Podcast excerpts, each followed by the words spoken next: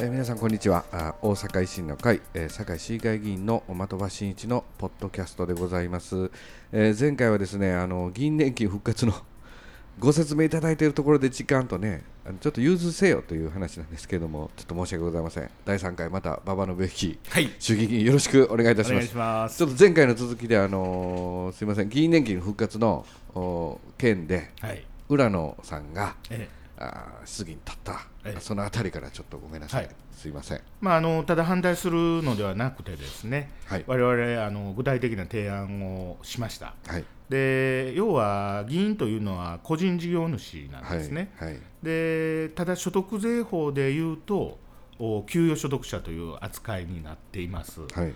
で何を言わんとするかというと、はい。個人事業者であれば、うん。あの的場議員ももともと商売されてたんで分かると思いますが、はい。は経費、はい。い、ろんな経費をお、まあ、あー税金から引くことができると、はいはい。でまあ、それができることによってですね、えー社会保険とか、うん。あー厚生年金の掛け金も下がる、はいはい。すなわち、まあ、手取りが増えるということなんですね。はい。ところがこの実際には給与所得者扱いになってるんではい。それができないはい。ということなんですね。うん。でそういう意味では今回厚生年金にうんそのお地方議員さんも入るとうん。いうのはこれ給与所得者により近づいたということなんですが、はいはい。それであれば医療保険もねうん。やるべきであって、うん。ただ単純に年金だけどんどんかけていくとなると、うん。現役の若い議員さんはうん。手取りは減ります今より。うん。ただある程度の年齢になった時に、まあ国民年金よりも多い年金を受け取れるというだけなんで、うん。一番その現役世代でお金がいる時にうん。このお可処分所得がうん。今よりも減るとうん。いうね、いわばひどい状況になるわけです、うん。だからやってることが悪いとこ取り悪いとこ取りで、その議員はあのフリーランスでうん。個人事業主だと、うんでも税金の方では給与所得者だと、うん。だから経費のその控除は認められないと、うんこれねあの浦野議員が麻生大臣にはい。質問したんですね、はいはい。そしたら、い。その経費を控除できるということについてはい。国民の理解が得られますかと。うん。あのちょっと口こうん。う歪んでね。うん。なんかね。ちょっと釣り上がってね。佐川佐川って言ってたね。はいはいでもね、はい。裏返して言えばその給与所得者扱いになるのにはい。その厚生年金しか入れないと。うん。それ逆に理解得られますか？と。うん。今の状態のままで中途半端な、うん。そのお地方議員のうん。福利厚生を増やすことについて、うん。国民の理解は得られますかと、うん。まあ、裏の議員ね優しいんで、そこまで言いませんでしたけど、うん。あの質問が終わってから僕はねうん。あの麻生さんに逆にそれ聞いてほしかったとか言ったんですけどね、ちょっとまあ分かりにくいんですけどその税金の、あのー控除うん。ができるかできないかいうのは、うんこれはその部分だけじゃなしに、うん。あのいろんなところにあの影響を及ぼして、うん。その実際の手取り額にうん。もろに跳ね返るんでね、ああまあそうですね、うん。まあ一部まあ公金も入りますからね。一部ね。一部一部その年金の掛け金にまあ言ったらちょっと公金も入りますやんか？はいはいはい。ね。だからまあそうそういったものもあるんでね、ううん。まあまあ、あの我々はまあ反対してると、うん。まあ、こういった状況なんですけど、まあ、うん。国会ではもう勢力図で言うたら、まあ、通りそうな勢い。いやもうこれは、ね。あのー反対してるのはうちだけ。だけですもんね、はい。うん。3355で行ってしまうと。そうですね。あー。まあ、その後は松井代表はなんか予算措置するかしないかっていうのはまあいうこともね、ええ。あの大阪としてはやなんかこういろんなご意見も言っておられましたけど、うん。うんまあその理由がねうん。議員のなり手がないというね。そうですね。あで議員じゃなくなったら生活保護を受けるしかないとかっていう人もいましたからね、うん。うん。ーまあ、そんなアンポンタンな人はね議員になるべきじゃないと思いますよ,、そうですよね。ちゃんと、まあままあアンポンタンっていうのはあれですけども、うん。ええまあね。自分のねやっぱり老後設計もできないようなねうん。人はね。そうですね。皆さんの税金をお預かりするうん。チェック機能として僕らもね行くわけなんでね、うん。そうですよね、うん、そうですそうです。ありがとうございます。まああの今次の話題は都構想。大はい。阪都構想へと移っていきたい、まあ今あのすごくあのボランティアといいますかえ有志の方が、えあ都構想ウォークとしてこう歩いてえええ回っておられたりとかね、はい僕らもちょっと行かなあかんのですけども、えまあ、いよいよ都構想の住民投票に向けて、えまあ、だんだんこう高まってきてるんかなっていうのも思うんですけれども、えあの都構想っていうのはどうですかね？うんまああのー僕はね、はい、えーこの住民投票をするタイミングがあると思うんですね。うん。でこれ、えー今年の秋という、まあ、話もありますけれども、うん。今年の秋はね、うん。あのさっき話題に出たその2025年万博の誘致のうん。追い込みの時期なんですね。うん。11月に BI 総会で投票されますんでね、うん。だからその直前に、うん。まあ、国挙げて誘致活動をしている中で、うん。大阪で政局をするというのは、うん。ちょっとイメージが良くないんじゃないかなとあいうふうに、まあ、ー思います。う最後追い込みの時にそういうイメージの悪いことになれば、ん。まあ、国内はもちろん、国外でも、うん。まあ、大阪という地域が大丈夫ですかとうん。いうようなね、うん。まあ、評価をされる可能性もあるので。あーだちょっとね、その住民投票の時期については、うん。あの大阪都構想は我々の一丁目一番地なんで、うん。必ずこれ、住民投票しなければいけない、うん。そういうテーマですけど、まあ、あの時期についてはね、うん。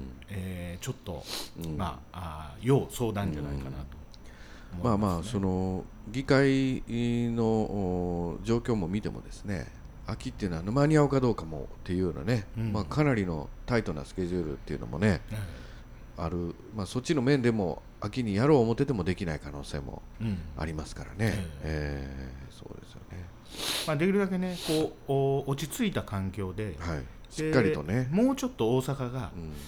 あの今はなってきてますけども、目に見えてうん。こう変わってきて、うん。まあ、あの大阪市民だけじゃなしに、うん。大阪府民全体、うん。関西の、おまあ、住民が、うん。こう大阪に対して夢や希望をね、うん。感じるようなそういう、あのシチュエーションになってきた時が一番ベストタイミングだと思いますよね。まあ、あの橋本元代表もですね、まあ、そのようなご意見お持ちなのかなという。うん、どんな感じなんですか？なんか前にね、ええ。ーツイッターで発信してまえ、ししたよね。てはりましたね。そういうことええ。えなんかお会いになられることあるんですか？ーしばらくちょっと会ってない。ご無沙汰してますよね。そうですかまあまあこん、まあ、我々はどちらにしてもこれしっかりとそういう都構想のですねメリットっていうのはあの別にいつがタイミングに関わらずですねえライフワークとしてしっかりとやっていかなあかんのこれはまあもちろんあのことだと思うんですけどね、ええ。えまたあの最近ちょっと話題変わりますけどもえはい。あの馬場代議士よくテレビで見るんですけどね。ええあの日曜討論とかよう出てはりますよね。あれね。ええあれなんかね僕いつも思うんですけどええ。なんか不公平感すごいんですけどね。あれ何なんですかねあれ。あれねなんか時間とか振るなんか 扱いとかなんかちょっとうん。せっかく言うてんのにえ？みたいな。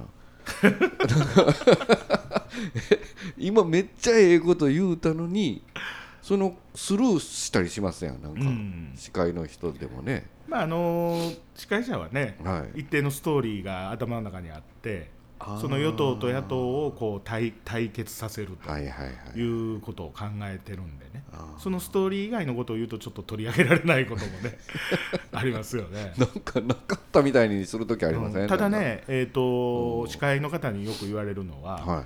まああの野党6党、うちを除くね、はい。野党6党が与党に対してこう詰め寄ると、うん。与党はそれに違うこと全く違うことでこう突き,、突き返すと、うんそういう状態になった時に、うんえーまあ、維新さんがいてくれれば、うん。ちょうどこう中をこう進むような そういう司会者としてはすごい楽なんですよっていうことで、まあ、結構頼りにされてましてね、はいはいはい。あのテレビでは映らないと思いますけど、はいあの司会者の方は大体僕の方にははい。アイコンタクトで、あそうなん次行くですかよ次行くよみたいな感じで。そんなんあるんですか、ええ。次行くよみたいなの。実際にはねそういうのあの行われてるんですね。なんかあれあんまり長いこと喋ると前でなんか白いランプが光るとかって聞いたあそうそうそうそう。もう持ち時間1分なんでね。はいはい。あの目の前にパネルがあって、はいはい。それが光り出すと。あもう1分やぞっていうことで。45秒でね。ほんで1分になると完全に点灯するあとーそれは僕ら視聴者からは見えない。あれでもようなんかいなんか長なんかあまだ喋ってる人いますやん、うん。共産党の人なんかもう関係ないじゃないですか、うん。時間、司会者の方も、うん。あのーそういう時間守ってくれないところは、うん。あの回数減っても、うん。あの文句言わないでくださいねみたいなことを打ち合わせの時言ってますよ、ね、共産党の人人喋ってるのにずっとなんかかぶしてきたりとか多い多くないですか？多いね。ねえ。うん。あんまりルール まあそうなんか。まあ、そういう政党でしょ。う、まあまあね。うんそうですか。まあ他もいろいろテレビね最近よう出て。はい。うん。なんかこの間前にね一緒にご一緒でさせていただいた中華料理屋さん入っていったらねはいはい「ババちゃんババちゃん」言うてねお僕行きつけの中華料理屋なのにね。えなんかもうえ扱いが全然ちゃいましたよね。一緒に行った時。おかその店のおばさんもいつも僕行ったら「あ何すんの?」っていう感じやねんけど「何する?」みたいななんかもう全然ちゃうようになってしまってね店もね、うんまあまあ。最近ほないろいろあのご飯食べに行ってもよう気づかれること多いでしょ。ちょっとねねえ。うん、増えてきましたね。ねえ。うん。何食べてはんのかなとかでいろいろ見られるんちゃいますうん大体カレーうどん好きですよね。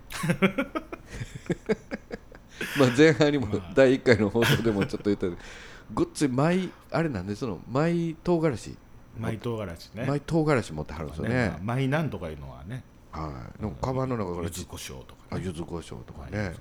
なんかカバンの中からちょっとちっちゃい入れ物ピュッと出てきてパッパッパーっとかけてはる時ありませんか、うん、世界一辛いあの唐辛子とかね。あそんなん持ってはるんですか、カレーうどん辛いのにまだかけてありますよね。普通カレーうどんで辛ないでしょ。普通のとこの普通のカレーうどんは。ほんまですか？え僕ら辛いですけどね、まあ、草鍋もようね。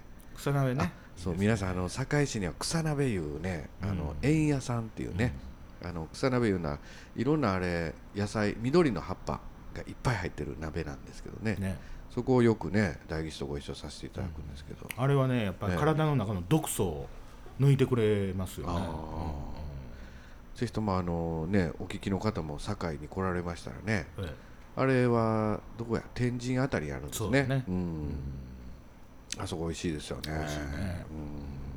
うん。あそこもやっぱり柚子胡椒ねえ入れてピリリとして食べるね。もともと料理人ですよね。調理師。調理師のねはい。免許持ってご実家も料亭とはいいうことで、食にはかなりねえなんかこう僕もご一緒させてもらうこと多いですけど食に関しては厳しい人やなと思っていつも、えまあそれしか楽しみなくなってきてるんでね。うんうんもう成人君子ですから。いやいやいやいやもう的場ちゃんその目の前のやつお前残すなよと。俺料理人やからそんなん絶対が我慢できへんから はい言うて給食か？これはもうね学校の先生怒られてるか？いう感じで、えー食べてますけど今ねそれちょっと国家的な問題にもなってきてるんでね。残食。残食を。はいはいはい。結構日本というのは他の国と比べて多いらしいですね。うん。ものすごい多いんでしょ、うん。特出して。多い。うん。それかなり問題になってる。うん問題になってきてるからねね。ー。それはもう井の一番に大吉先頭切って。いやもうね。うんまあ昔は食べるもん掘ったら粗末にしたら目つぶれる言うてね親には言われましたから。ねはいはいはい。まああのまたいろんなとこねあの美味しいとこ連れて行っていいただきたいなと。ねこの放送の収録で何言うとんねんっていう 話なんですけど、え今後今後どんなご予定なんですか？近々のスケジュールってどんな感じなんですか？まああの近々のスケジュールはあー一応今の国会がね6月の20日会期末です、はい。ただまあ今月末から来月にかけてどういうことが起こるのかおもう全くわからない。はい。9月には自民党の総裁選挙があるんでそね、こに向けた自民党の中のはい。勢力争いうん。これが始まってるんでね。えらいことですねそれは。うんで5月のメーデーまでに、うん。あの割れた民進党ね。はい立憲民主あれあれ何なんですかね？希望の党。あれまだ民進党っていてはるんですね。いてるいてるね。あの3党がちゃんと結結集しなさいと。ああの最大の支持母体である連合からああの組合のね。直命が下ってるんでねだからこれしばらくまた政界も、はい。あの何が起こるかわからない、うん。また流動化するという、うん。そういう兆しが今見えてきてますよね。そうですよね。まあ、希望の党もなんかもう小池さんも何も聞かへんようになりましたね。うん、うん。うん。まあ、国会の勢力っていうのはねまあまあ数は力っていうか、ええ。ああいうのが政治の世界でしょうけれども、うん。まあ、あのいろんな動きがねええ。これから最大の組織である自民党も中がこう割れていくと、そうですね。その荒波を縫ってえうん代議士があの船こいでいかなきゃいけませんな。え、、そうやね。ええ。日本維新の会の方を挙げてですね、うんそうですえね。えそうですか。まあ近々の予定ってもうその国会がもう続いていくってうん、いう形国ですね、会の流れの中でね、はい。どういう、まあ、あーこうお騒動が起きていくかと、うん。まあ今年はかなりお大きな動きのある年になるでしょう。はい。はい。ほんなら長期的にはどんな感じですの、まあ、うん。将来は総理総理大臣目指すんかなとか思ったり。はいはい、それはもうね、あの市会議員に初当選させていただいた頃から、市会議員に初当選した時からか国会議員。らもう目標は総理大臣。総理大臣、はい。まああの中山太郎先生のところで秘書も経験、はい。ご経験があるんでね、えまあ、中山先生言うたらもう大臣経験者ですしね。えそうですね、そうですか。この間、久しぶりにお会いしまして。あ、そうです。お元気ですよ。93歳。93歳ですか。うん。まだまだね、うんやっぱり精力的で。僕昔中山さんの自宅でえ呼ばれて行った時あの本を段ボール箱に入れて捨ててるとこやったんですよ。え先生これ本掘りはるんですか？って聞いたら、うん。僕のねあの母校にね寄付するんだよって言うから中見てよろしいですか？って段ボール箱開けたんですよ。君読めないよ。その本。本読めへんことあれへんろって開けたら全部英語英語とドイツ語の本です。あ日本語書いてなかったです。あなるほど。すごいな。お医者さんなんですよねもともとねね。やっぱりねみんなそうやってねうん。努力してますよ陰でね。ああそうですよね。まあ、また今後、あのー我々も来年はですね統一地方選挙もあります、地域政党大阪維新の会としても、えー我々の堺市議団としてもですね、うん。まあ、第1回の放送でもありましたように、ええ。ーしっかりと仲間を増やしてですね、ええ。あの皆さんのお声をですねしっかりと反映させるように頑張りたいと思います。えはい。はい、共にぜひとも頑張りましょう、はい、堺と日本のためにね、よろしくお願いします。はい。まあ、あの17区の親分、えー馬場信之、えー衆議院議員をお迎えしてですね、えー3回にわたって放送させていただきました。はい。